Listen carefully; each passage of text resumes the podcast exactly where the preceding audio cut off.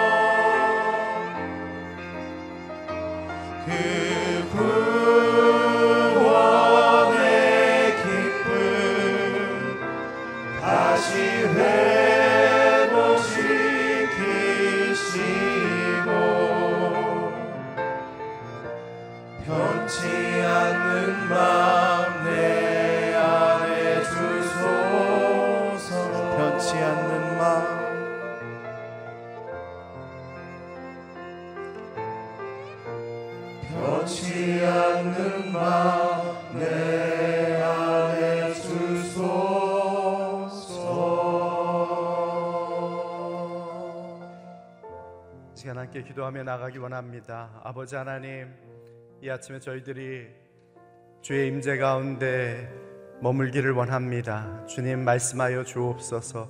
음성으로 들려 주시옵소서. 깨닫게 하시고 알게 하시고 그 말씀이 우리의 삶 가운데 살아 움직이는 말씀이 될 수 있도록 주께서 임하여 주시옵소서. 함께 말씀을 위해서 기도하며 나아가기 원합니다. 기도하겠습니다. 오 아버지 하나님 감사합니다. 이 아침 저희들이 주님을 기다립니다. 주님 함께하여 주시옵소서. 주의 성령께서 이 시간 우리 가운데 임하여 주시고 우리의 심령 가운데에 주의 말씀으로 부어 주셔서 우리가 하루하루를 살아가는 삶 가운데에 하나님의 은혜와 능력을 더딥고 살아갈 수 있도록 은혜를 베풀어 주시옵소서. 오늘도 주의 말씀에 귀 기울이기 원합니다. 하나님 함께하여 주옵소서. 마음의 간절함과 아버지 하나님 우리의 상황들을 뛰어넘어 하나님 한 분만이 우리의 왕이시오, 우리의 주인이시오, 우리의 찬양과 경배를 받으실 분이심을 고백하오니 주님 우리의 심령 가운데 이 자리 가운데 임하여 주시고 말씀하여 주옵소서.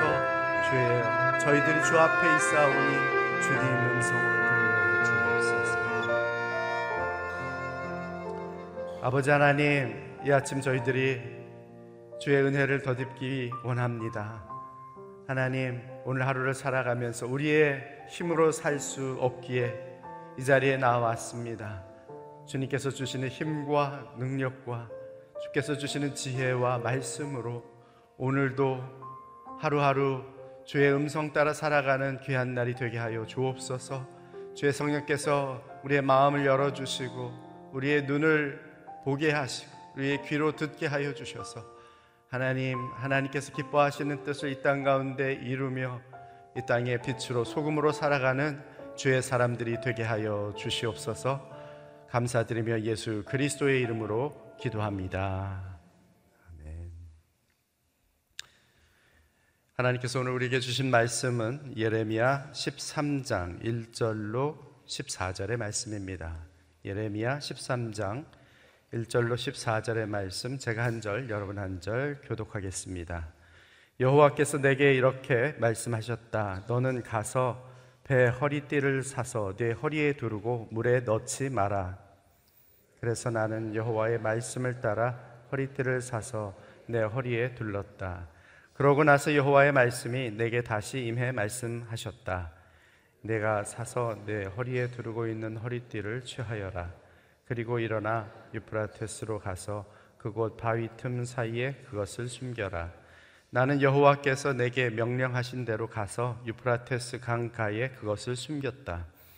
여러 날 후 여호와께서 내게 말씀하셨다.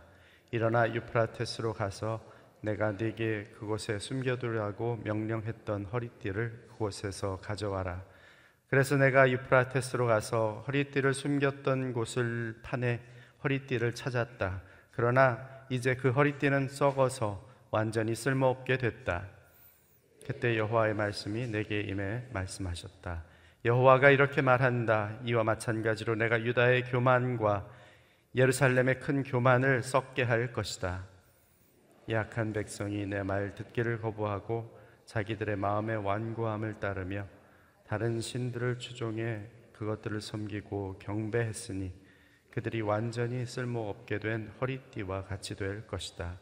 여호와의 말이다. 허리띠가 사람의 허리에 붙어 있는 것처럼 내가 이스라엘의 집 모두와 유다의 집 모두를 내게 붙어 있게 해서 내 이름과 칭찬과 영광을 위해 내 백성이 되게 하려 했다. 그러나 그들이 듣지 않았다. 그러므로 너는 그들에게 이 말을 하여라. 이스라엘의 하나님 여호와께서 이렇게 말씀하셨다. 모든 병이 포도주로 가득 찰 것이다. 그러면 모든 병이 포도주로 가득 찰 것을 우리가 어찌 모르겠는가라고 그들이 네게 말할 것이다. 그때 너는 그들에게 말하여라. 여호와께서 이렇게 말씀하셨다. 보라, 내가 이 땅에 사는 모든 사람들과 다윗의 보좌에 앉아 있는 왕들과 제사장들과 예언자들과 예루살렘에 사는 사람들을 모두 잔뜩 취하게 할 것이다. 내가 그들을 서로 충돌하게 할 것이니 아버지와 아들조차도 서로 충돌하게 할 것이다. 내가 그들에게 인정을 베풀지도 않으며 불쌍히 여기지도 않으며 긍휼히 여기지도 않고 오히려 그들을 멸망시킬 것이다. 여호와의 말이다. 아멘. 사무엘 선지자는 음, 사무엘서 15장 22절에 순종이 제사보다 낫고 듣는 것이 수양의 기름보다 낫다 했습니다. 우리가 하나님의 말씀을 듣는 것은 아, 그리고 또 말씀을 공부하고 또 말씀을 암송하고 묵상하는 이유는 말씀이 무엇인지 깨닫고 또 말씀을 따라 예, 살기 위한 것이죠. 말씀을 들었으나 듣지 않는다면 순종하지 않는다면 무슨 소용이 있겠습니까? 예, 들은 말씀을 따라가고 순종하는 아, 그것이 바로 우리가 있던 가운데에서 살아가는 크리스찬의 모습이 되어야 할 것입니다. 바라기는 날마다 주의 말씀에 귀 기울이고 그 음성 또 들려주시는 대로 걸음걸음 순종하며 나아가는 저와 여러분들이 되시기를 축원합니다. 예, 오늘은 두 가지 비유로 하나님 예언의 말씀이 선포되어집니다. 1절에서 11절까지는 허리띠의 비유, 그리고 12절로 14절까지는 포도주의 비유입니다. 우리 허리띠의 비유를 먼저 살펴볼 텐데 1절로 11절 다시 한번 함께 같이 읽습니다. 시작. 여호와께서 내게 이렇게 말씀하셨다. 너는 가서 배 허리띠를 사서 내 허리에 두르고 물에 넣지 마라. 그래서 나는 여호와의 말씀을 따라 허리띠를 사서 내 허리에 둘렀다. 그러고 나서 여호와의 말씀이 내게 다시 임해 말씀하셨다. 내가 사서 내 허리에 두르고 있는 허리띠를 취하여라. 그리고 일어나 유프라테스로 가서 그곳 바위 틈 사이에 그것을 숨겨라. 나는 여호와께서 내게 명령하신 대로 가서 유프라테스 강가에 그것을 숨겼다. 여러 날 후 여호와께서 내게 말씀하셨다. 일어나 유프라테스로 가서 내가 네게 그곳에 숨겨두라고 명령했던 허리띠를 그곳에서 가져와라. 그래서 내가 유프라테스로 가서 허리띠를 숨겼던 곳을 파내 허리띠를 찾았다. 그러나 이제 그 허리띠는 썩어서 완전히 쓸모 없게 됐다. 그때 여호와의 말씀이 내게 임해 말씀하셨다. 여호와가 이렇게 말한다. 이와 마찬가지로 내가 유다의 교만과 예루살렘의 큰 교만을 썩게 할 것이다. 이 악한 백성이 내 말 듣기를 거부하고 자기들의 마음의 완고함을 따르며 다른 신들을 추종해 그것들을 섬기고 경배했으니 그들이 완전히 쓸모 없게 된 허리띠와 같이 될 것이다. 여호와의 말이다. 허리띠가 사람의 허리에 붙어 있는 것처럼 내가 이스라엘의 집 모두와 유다의 집 모두를 내게 붙어 있게 해서 내 이름과 칭찬과 영광을 위해 내 백성이 되게 하려 했다. 그러나 그들이 듣지 않았다. 선지자들이 전하는 예언에는 두 가지 형태의 예언이 있습니다. 하나는 구두 예언, 말로 하는 예언이죠. 그것이 우리가 성경 말씀을 통해서 흔히 볼 수 있는 선지자들의 예언의 형태입니다. 예레미야 역시 지금까지 계속해서 말씀으로 하나님께서 주신 말씀을 선포하며 어, 구두 예언의 그 형태를 가지고 예언의 말씀을 전했던 것이죠. 또 한 가지 형태는 행위 예언입니다. 이 행위 예언은 하나님께서 어, 주신 말씀을 그냥 전달하는 것이 아니라 하나님이 하라 하신 일을 행함으로 행동으로 하나님의 말씀의 예언이 선포되도록 하는 것이죠. 그래서 그 행동을 할 때에는 사실은 선지자가 그 행동을 왜 해야 하는지를 모를 때도 있습니다. 너무나 힘들겠죠. 하라 하니까 이제 해야 되는데 왜 내가 이것을 하고 있는지 알 수 없을 때 그것처럼 답답한 일이 없을 것입니다. 예를 들어서 이사야 같은 경우는 어, 그가 벌거벗고 3년을 생활하도록 하나님께서 말씀하십니다. 얼마나 수치스럽습니까? 사람들 있는데 3년 동안을 벌거벗고 어, 생활을 한다. 얼마나 많은 손가락질과 그리고 조롱이 있었겠습니까? 그런데 3년 동안을 그렇게 벌거벗고 다닌 후에 비로소 말씀이 해석이 되죠. 그러면서 그 행위가 어떤 행위였는지를 사람들에게 그때서야 알려줍니다. 많은 사람들은 손가락질했고 또 비웃고 또 당신이 정신이 나간 것 같지는 않은데 왜 그렇게 벗고 사느냐 물었을 때에 3년 후에 비로소 그때야 알려주죠. 바로 이스라엘 백성들이 범죄하여서 이처럼 벌거벗고 포로로 끌려가는 일이 있게 될 것이다. 충격적이죠. 3년 동안을 벌거벗고 선지자가 돌아다닌 모습을 통해서 모든 사람들이 아, 우리가 범죄하면 저렇게 벌거벗겨져서 포로로 끌려가는구나라는 것을 전달하기 위해서 하나님께서 이러한 행위 예언을 사용하십니다. 그런가 하면 에스겔 같은 경우는 북이스라엘 왕국의 죄와 또 남유다 왕국의 죄를 다 그 몸으로 감당해라 그렇게 이야기합니다. 그래서 왼쪽으로 누워서 390일 동안 한편으로 누워서 가만히 있으라는 390일 말이 390일이지 예, 1년하고도 두 달이 더 넘는 그런 기간 동안에 어떻게 그것도 뭐 뒤척이면서 눕는 것도 아니고 왼편으로만 누워서 머물 수 있겠습니까? 고통스러운 일이죠. 그런가 하면 그 다음에 끝나니까 또 40일 동안 오른편으로 누워서 유다 왕국의 죄를 네가 다 당하라 이렇게 이야기하는 거예요. 에스겔 선지자는 그 몸으로 자기 어떻게 보면 조상들이라고 할 수 있겠죠. 북이스라엘 왕국과 남유다 왕국의 모든 죄를 몸으로 당하는 것이죠.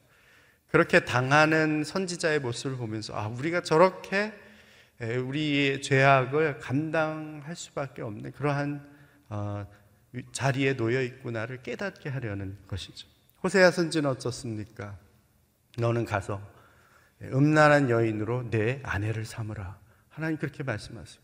선지자에게 음란한 여인으로 아내를 삼으라는 거예요. 무슨 일이 일어날지 너무나 뻔하죠. 음, 그 아내를 삼았더니 그 아내가 예, 그냥 가만히 있질 않고 또 다른 남자를 찾아서 떠나는 거예요. 하나님께서 또 다시 데려와라, 데려와라. 선지자는 그 모습을 통 그렇게 살아가면서 결국은 하나님 말씀을 살아, 몸으로 살아내면서 사람들에게 하나님께서 얼마나 이스라엘 백성들을 사랑하는지, 그리고 이스라엘 백성이 얼마나 음란한 모습으로 그렇게 하나님을 떠나가는지 이 모습을 하나님께서 말씀해 주시는 것입니다. 그렇게 극적인 행위 예언의 모습이 있는가 하면 오늘 여기 나타난 예레미야에게 주신 행위 예언의 모습은 지금 예를 들었던 다른 선지자들에 비해서는 조금 낫다고 할 수 있겠죠. 그러나 결코 쉽지는 않습니다. 세 가지를 명령하시죠. 그런데 이게 바로 어, 이유를 알려주는 것도 아니고 세 가지를 동시에 알려주는 것도 아닙니다. 오늘 하나님이 말씀하시는 거예요. 첫 번째는 이렇게 얘기하죠. 배 허리띠를 하나 사서 허리에 두르, 두르라는 거예요. 근데 물에 닿지 않게 허리에 꼭 두르고 있으라는 겁니다. 여기서 말하는 이 배 허리띠는 세마포 옷, 이게 말하는 이제 백, 그 제사장들이 입는 에봇 위에 두르는 허리띠를 예, 상징하는 것입니다. 그래서 이 세마포 배 허리띠를 사서 허리에 두르고 예레미야도 제사장이었으니까 거기에서 허리띠를 두르고 거기 이렇게 있는 게 뭐 이상할 건 하나도 없어요. 그래서 두르고 있었습니다. 근데 얼마 지나니까 하나님께서 그 내가 전에 샀던 허리띠 있지. 그 허리띠를 가지고 유프라테스로 가서 거기에 숨겨두라는 거예요. 유프라테스 강까지 지금 여기 예루살렘에서 가려면 약 550, 600km 정도의 거리입니다. 하루에 2, 30km를 걸어간다 하더라도 어, 한 달, 두 달이 걸려야 도착하는 그곳이죠. 거기까지 가서 그것을 숨기라는 거예요. 왜 하나님 이걸 거기까지 굳이 가서 숨겨야 됩니까? 묻고 싶죠. 안 알려주세요. 그냥 가서 숨기라는 거예요. 우리가 여기서 하나 깨닫는 것은 예레미야가 얼마나 순종의 사람인가 하는 것을 깨닫게 됩니다. 말씀하시면 하는 거예요. 이유 그냥 묻지 않아요. 하나님께서 알려주시겠지. 때가 되면 깨닫게 하시겠지. 지금은 주신 말씀 순종하는 것이다. 예레미야는 그것을 알고 있죠. 그래서 그 말씀대로 걸음걸음 나아가서 한두 달 거쳐서 유프라테스 강에 그걸 숨겨두고 또 다시 한두 달 거쳐서 다시 예루살렘으로 돌아온 것이죠. 여기 6절에 보니까 그 다음에 세 번째 말씀이 임합니다. 여러 날 후라고 여기 했는데 뭐 그냥 단지 며칠 후가 아니에요. 몇 달 후일 수도 있고 몇 년 후일 수도 있습니다. 그런 기간이 지난 후에 하나님께서 전에 유프라테스 강에 가서 묻어뒀던 그 허리띠를 다시 찾아오라는 거예요. 뭐 훈련시키는 것도 아니고? 가라 그럴 때는 사서 물에 닿지 않게 하라 그럴 때는 언제였다가 또 가서 강가에 물가에다가 그걸 또 숨겨두라고 했다가 이제는 또 거기까지 가서 다시 도로 찾아오라는 것이죠. 근데 예레미야는 토달지 않습니다. 거기까지 가요. 또 그것을 이제 벌써 한참 됐으니까 어디다 숨겨뒀지? 한참을 뒤지고 뒤지다가 예, 드디어 발견해서 그것을 찾아냅니다. 찾아냈는데 마음이 무너지는 거예요. 왜? 이게 가만히 있을 리가 없죠. 그 세월이 지나면서 다 썩어버린 거예요. 쓸 수 없게 된 것이죠. 예, 걱정되지 않겠습니까? 예레미야 입장에서. 그, 그 띠를 예, 허리에 띠고 예, 두르라 이렇게 하면은 아, 이게 이제 더 이상 두를 수 없는 띠인데 만약 그런 말씀을 또 주시면 어떡하나 사실 걱정도 될 것이고 왜 이 쓸모없는 썩은 허리띠를 도대체 찾아오라고 여기까지 두 달 거쳐서 와서 찾게 하셨는가 이런 생각도 들었을 것입니다. 근데 이제 그 모든 행위의 예언이 말씀을 따라 이루어진 순종이 있은 후에 하나님께서 말씀하시죠. 그게 8절부터의 말씀이죠. 말씀이 임해 말씀하십니다. 여호와께서 이제 이렇게 말씀하십니다. 이와 마찬가지로 이와 마찬가지로 내가 유다의 교만과 예루살렘의 큰 교만을 썩게 할 것이다. 썩게 할 것이다. 조금 답답하지 않습니까? 그냥 말씀하시지. 그죠? 그냥 내가 유다의 교만과 예루살렘의 교만을 가만히 좌시하지 않겠다. 그것을 그냥 썩게 하고 멸망시킬 것이다. 처음부터 그냥 말씀하시면 하나님 제가 잘 전달할 수 있습니다. 예레미야가 그렇게 지금까지도 해왔고 잘 전달할 수 있을 텐데 굳이 이 모든 수고와 행위를 통해서 이 모든 걸 다 겪게 한 후에 비로소 말씀을 선포하게 한다는 것이죠. 답답한데 이 말씀을 이렇게 이렇게 전해야 하는 하나님은 얼마나 더 답답하시겠어요. 얼마나 안 들으면 그죠? 지금까지 계속 예레미야가 이야기하잖아요. 하나님 심판하실 거다. 곧 너희의 그 죄악으로 인하여서 너희는 멸망할 것이다. 그러니까 돌아와라. 정신 차려라. 말을 해도 해도 듣지 않는 거예요. 여기서 답답한 것은 예레미야도 아니고 이것을 읽는 우리도 아니고 하나님이시죠. 하나님이 너무나 답답하시죠. 아무리 말해도 말해도 여러 선지자들 통해서 수백 년 동안 그렇게 돌아오라고 외치는데도 돌아오지 않으니까. 네, 한 사람의 수고를 통해서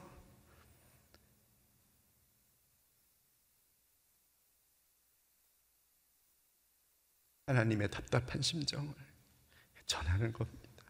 전달하는 거죠. 때로는 저와 여러분이 이 땅에서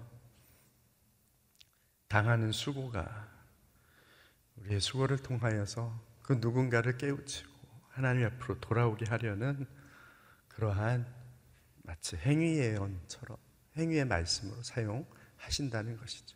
우리의 할 일은 예, 주신 말씀에 순종하는 것입니다. 따라가는 것입니다. 때로는 깨닫지 못해. 때로는 이해하지 못해. 그러나 말씀 주셨으면 내가 아는 만큼, 깨달은 만큼, 들은 만큼 말씀에 따라 걸어가는 것입니다. 이 시간 한번 생각해 보기 바랍니다. 내게 주신 말씀을 따라 나는 토달지 않고 순종하고 있습니까? 여기 행위 예언을 하는 이유는 질문을 유발하게 하기 위한 것이죠. 사람들이 왜 그렇게까지 하냐? 당신은 왜 그렇게 사냐? 당신은 왜 그렇게 행동하냐? 사람들로 하여금 질문을 유발하게 하는 것입니다. 그러면은 사람들이 물으니까 궁금해하니까 이제 이유를 설명할 수 있죠.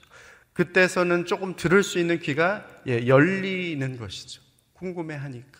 그래서 그 마음에 그 궁금증에 이제 답을 해주는 모습이 바로 여기 나온 것입니다. 너희가 이 악한 백성이 내 말 듣기를 거부하고 자기들의 마음의 완악함을 따라가니까 다른 신들을 추종해서 그것을 섬기고 경배하니까 마치 이 쓸모없는 허리띠처럼 되어버린 거라는 것이죠. 이 허리띠는 무엇입니까? 제사장 거룩한 에봇을 입는 옷에 두르는 허리띠인데 하나님께서 이스라엘 백성들을 내가 너희를 나의 허리띠로 삼았다는 거예요. 내 백성 삼기를 원했다는 것이죠. 나의 이름과 칭찬과 영광이 되게 하기를 원했다는 것입니다. 하나님께서 우리를 택하신 족속이요 왕 같은 제사장이요 거룩한 나라요 소유된 백성으로 삼기를 원하셔서 우리를 구원하셨는데 구원 백성의 모습으로 이 땅 가운데 살아가지를 않고 하나님 나는 모르고 주님 주신 말씀도 무시하고 하나님 거부하고 만약 이 땅 가운데 살아간다면 하나님께서 지금 이 똑같은 말씀을 우리에게 들려주시지 않겠습니까? 나는 너희를 그렇게 존귀케 하기를 원했고 나와 함께 하기를 원했고 나와 같은 영광 가운데 들어가기를 원했는데 너희들은 여기 11절 마지막에 듣지 않았다는 거죠. 듣지 않았다. 한번 생각해 보시기 바랍니다. 하나님 주신 거룩, 영광, 그 특권, 예, 그것이 어떤 것인지 깨달아지십니까? 그 특권이 어떤 것인지 이해가 되십니까? 만약 이해가 된다면 예, 그말 듣지 않을 수 없겠죠. 정말 나는 하나님만 의지하고 그분께 꼭 붙어서 포도나무 대신 예수님께 꼭 붙어서 열매 맺는 자로 살아가고 있습니까? 아버지 하나님, 우리가 주님 앞에 그렇게 머물길 원합니다. 기도하는 아침이 되길 바랍니다. 우리 12절로 14절 함께 읽습니다. 시작. 그러므로 너는 그들에게 이 말을 하여라. 이스라엘의 하나님 여호와께서 이렇게 말씀하셨다. 모든 병이 포도주로 가득 찰 것이다. 그러면 모든 병이 포도주로 가득 찰 것을 우리가 어찌 모르겠는가? 라고 그들이 내게 말할 것이다. 그때 너는 그들에게 말하여라. 여호와께서 이렇게 말씀하셨다. 보라 내가 이 땅에 사는 모든 사람들과 다윗의 보좌에 앉아 있는 왕들과 제사장들과 예언자들과 예루살렘에 사는 사람들을 모두 잔뜩 취하게 할 것이다. 내가 그들을 서로 충돌하게 할 것이니 아버지와 아들조차도 서로 충돌하게 할 것이다. 내가 그들에게 인정을 베풀지도 않으며 불쌍히 여기지도 않으며 긍휼히 여기지도 않고 오히려 그들을 멸망시킬 것이다. 여호와의 말이다. 여기는 이제 다시 구두 예언의 형태로 말씀을 선포합니다. 포도주의 비유를 이야기하죠. 포도주 하면은 성경에는 주로 두 가지 상징적인 의미를 가지고 있습니다. 하나는 포도주의 마치 그 추수 때의 즐거움, 기쁨, 축복, 그리고 그때 누리는 어, 그 감사가 사실은 이 포도주라는 단어에 들어있죠. 그런가 하면은 또 다른 하나는 포도주는 붉은색이어서 마치 피를 상징하는 어, 그래서 하나님께서 진노를 부으셔서 그 피바다가 될 것이다. 이런 또 상징을 두 가지 상징 가운데 후자의 저주의 상징을 담은 예, 비유의 예언을 하고 있는 것이죠. 처음에 이 포도주의 병들이 다 가득 차게 될 것이다. 추수 때에 만약 이런 이야기를 한다면 사람들이 뭐라 그러겠어? 아, 당연하지. 지금 추수 때 포도를 거두어서 포도주를 만들어서 즙을 다 병에 담으면 병이 당연히 가득 차는 것이지. 그걸 뭐 예언이라고 말하고 있느냐? 이제 이렇게 이야기하겠죠. 그때 말하라는 거예요. 너희가 너무나 당연히 생각하고 있는 그 기쁨의 시간, 축복의 시간, 하나님께서 베풀어 주신 그 시간이 이제는 저주의 시간으로 바뀔 수도 거예요. 저주의 사건으로 바뀔 수도 있다는 거예요. 그 포도주가 가득한 것이 그냥 내가 마시고 먹고 즐기는 포도주가 아니라 너희가 그것에 잔뜩 취해서 서로 충돌하는 그 일들이 일어나고 아버지와 아들 서로 구분도 안 가는 거죠. 아버지인지 아들인지 모르고 서로 충돌하는 거예요. 서로 같이 싸우고 같이 대립하고 같이 충돌하고 서로 그렇게 반목하고 나눌 대상이 아닌데 분별력을 잃으니까 잔뜩 취해 있으니까 분명히 축복의 자리일 수 있는 자리가 오히려 저주의 자리로 바뀌는 것이죠. 바로 그렇게 분별력을 잃으면 스스로가 서로를 멸망시키는 자리, 서로를 깨뜨리는 자리, 서로를 무너뜨리는 자리에 들어갈 수밖에 없는데 그냥 버려두겠다는 거예요. 너희가 스스로 멸망하도록 놔두겠다. 하나님 이렇게 말씀하시는 것입니다. 하나님의 말씀을 따르지 않으면 결국 분별력을 잃게 되죠. 분별력을 잃으면 세상 가치와 자기 이득만을 따라가게 됩니다. 그러니 자기 이득, 세상 가치를 따르다 보니까 서로 충돌하지 않아도 되는데 충돌하게 돼요. 왜? 내 이익이 너무나 중요해졌어요. 그리고 세상 가치가 너무나 중요해졌어요. 그것을 얻는 것이, 취하는 것이, 그것을 차지하는 것이 너무나 중요하다 보니까 사랑해야 할 대상인 다른 사람이 눈에 보이지 않는 것이죠. 그 사람을 짓밟고라도 그 사람을 해하고라도 관계를 깨뜨려서라도 나는 나의 가치를 정치할 것이다. 나는 나의 이득을 취할 것이다. 그렇게 나아가니까 결국은 멸망할 수밖에 없는 것입니다. 결국 서로 서로 충돌하게 되고 나뉘고 쪼개지고 서로를 무시하고 무너뜨리려 하여서 모두 망하는 자리로 치닫게 되는 것이죠. 하나님의 말씀은 살리는 말씀입니다.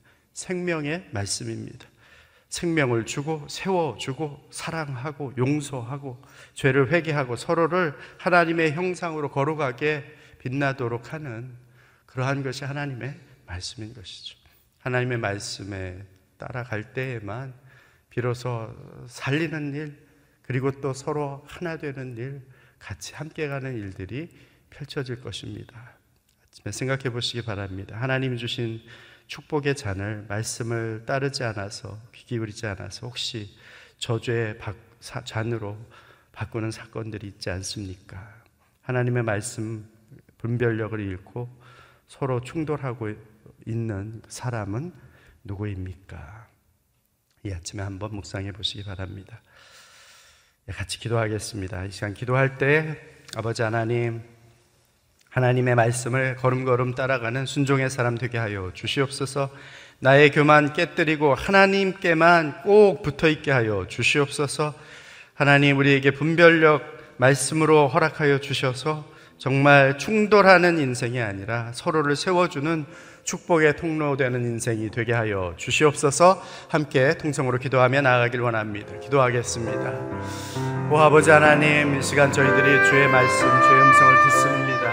아버지 하나님이 이 땅에 살아가면서 주의 말씀을 따라 순종함으로 걸음걸음 가는 그러한 걸음 되기를 원합니다. 예레미야가 주님 말씀이 무슨 의미를 이야기하는지 다 알고 깨닫지 못했지만 그럼에도 불구하고 주님 주신 말씀이기에 하나님 신뢰함으로 주님 그 말씀에 따라 순종하며 나아갔을 때 결국 그의 행동과 그의 삶을 통하여 하나님의 아버지 하나님이었기에 말씀 그리고 돌아오라는 요청의 말씀이 선포되었던 것처럼 우리의 삶을 통하여 아버지 하나님 우리의 순종의 걸음걸음을 통하여 우리가 하나님의 말씀이 이땅 가운데 선포하는 대언자들이 되게 하여 주시옵소서 아버지 하나님 우리의 마음 교만치 않게 하시고 늘 주 앞에 겸손함으로 주님 앞에 붙어 있게 하여 주옵소서 주님께서 우리의 삶을 이끌으시고 인도하여 주시는 그 아버지 하나님의 그 걸음걸음으로 나아가는 하나님의 사람들이 되어질 수 있도록 우리를 붙잡아 주시고 주장하여 주옵소서. 아버지 하나님, 우리의 완고한 마음을 깨뜨려 주옵소서. 교만한 마음을 제하여 주옵소서. 그냥 버려두시면 저희는 세상 우상으로 자기 우상으로 그렇게 치우쳐 멸망의 길로 치닫을 수밖에 없는 것을 주 앞에 고백합니다. 주님 긍휼히 여겨 주시소. 내 안에 있는 교만 그리고 내 안에 있는 탐욕과 모든 죄악들을 제하시고 어찌하든지 주님 허리에 꼭 붙어 있는 하나님의 사람들이 되게 하여 주옵소서. 주님 말씀하실 때 주님 말씀을 따라 걸음걸음 순종하는 걸음들이 되기를 원합니다. 때로는 이해 못해도 때로는 앞이 보이지 않아도 그러나 하나님께서 주신 말씀이기에 그 말씀을 따라 이 땅 가운데에서 걸어다니는 예수 그리스도 하나님의 말씀이 되게 하여 주시옵소서.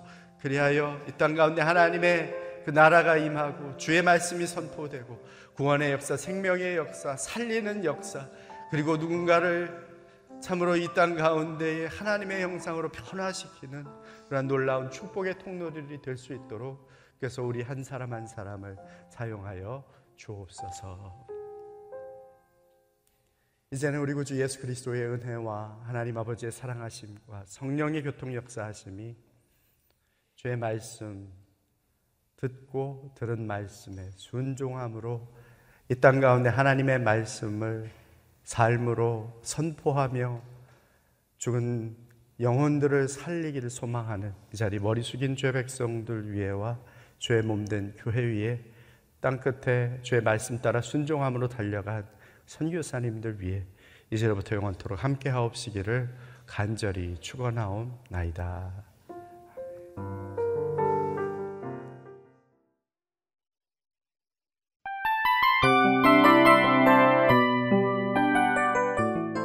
이 프로그램은 청취자 여러분의 소중한 후원으로 제작됩니다.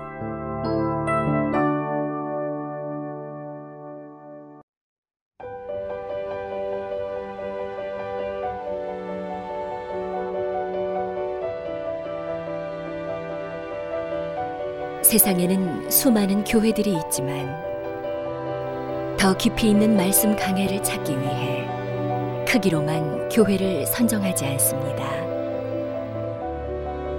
보다 좋은 영적 콘텐츠를 더 많이 나누기 위해 방송비를 받지 않습니다.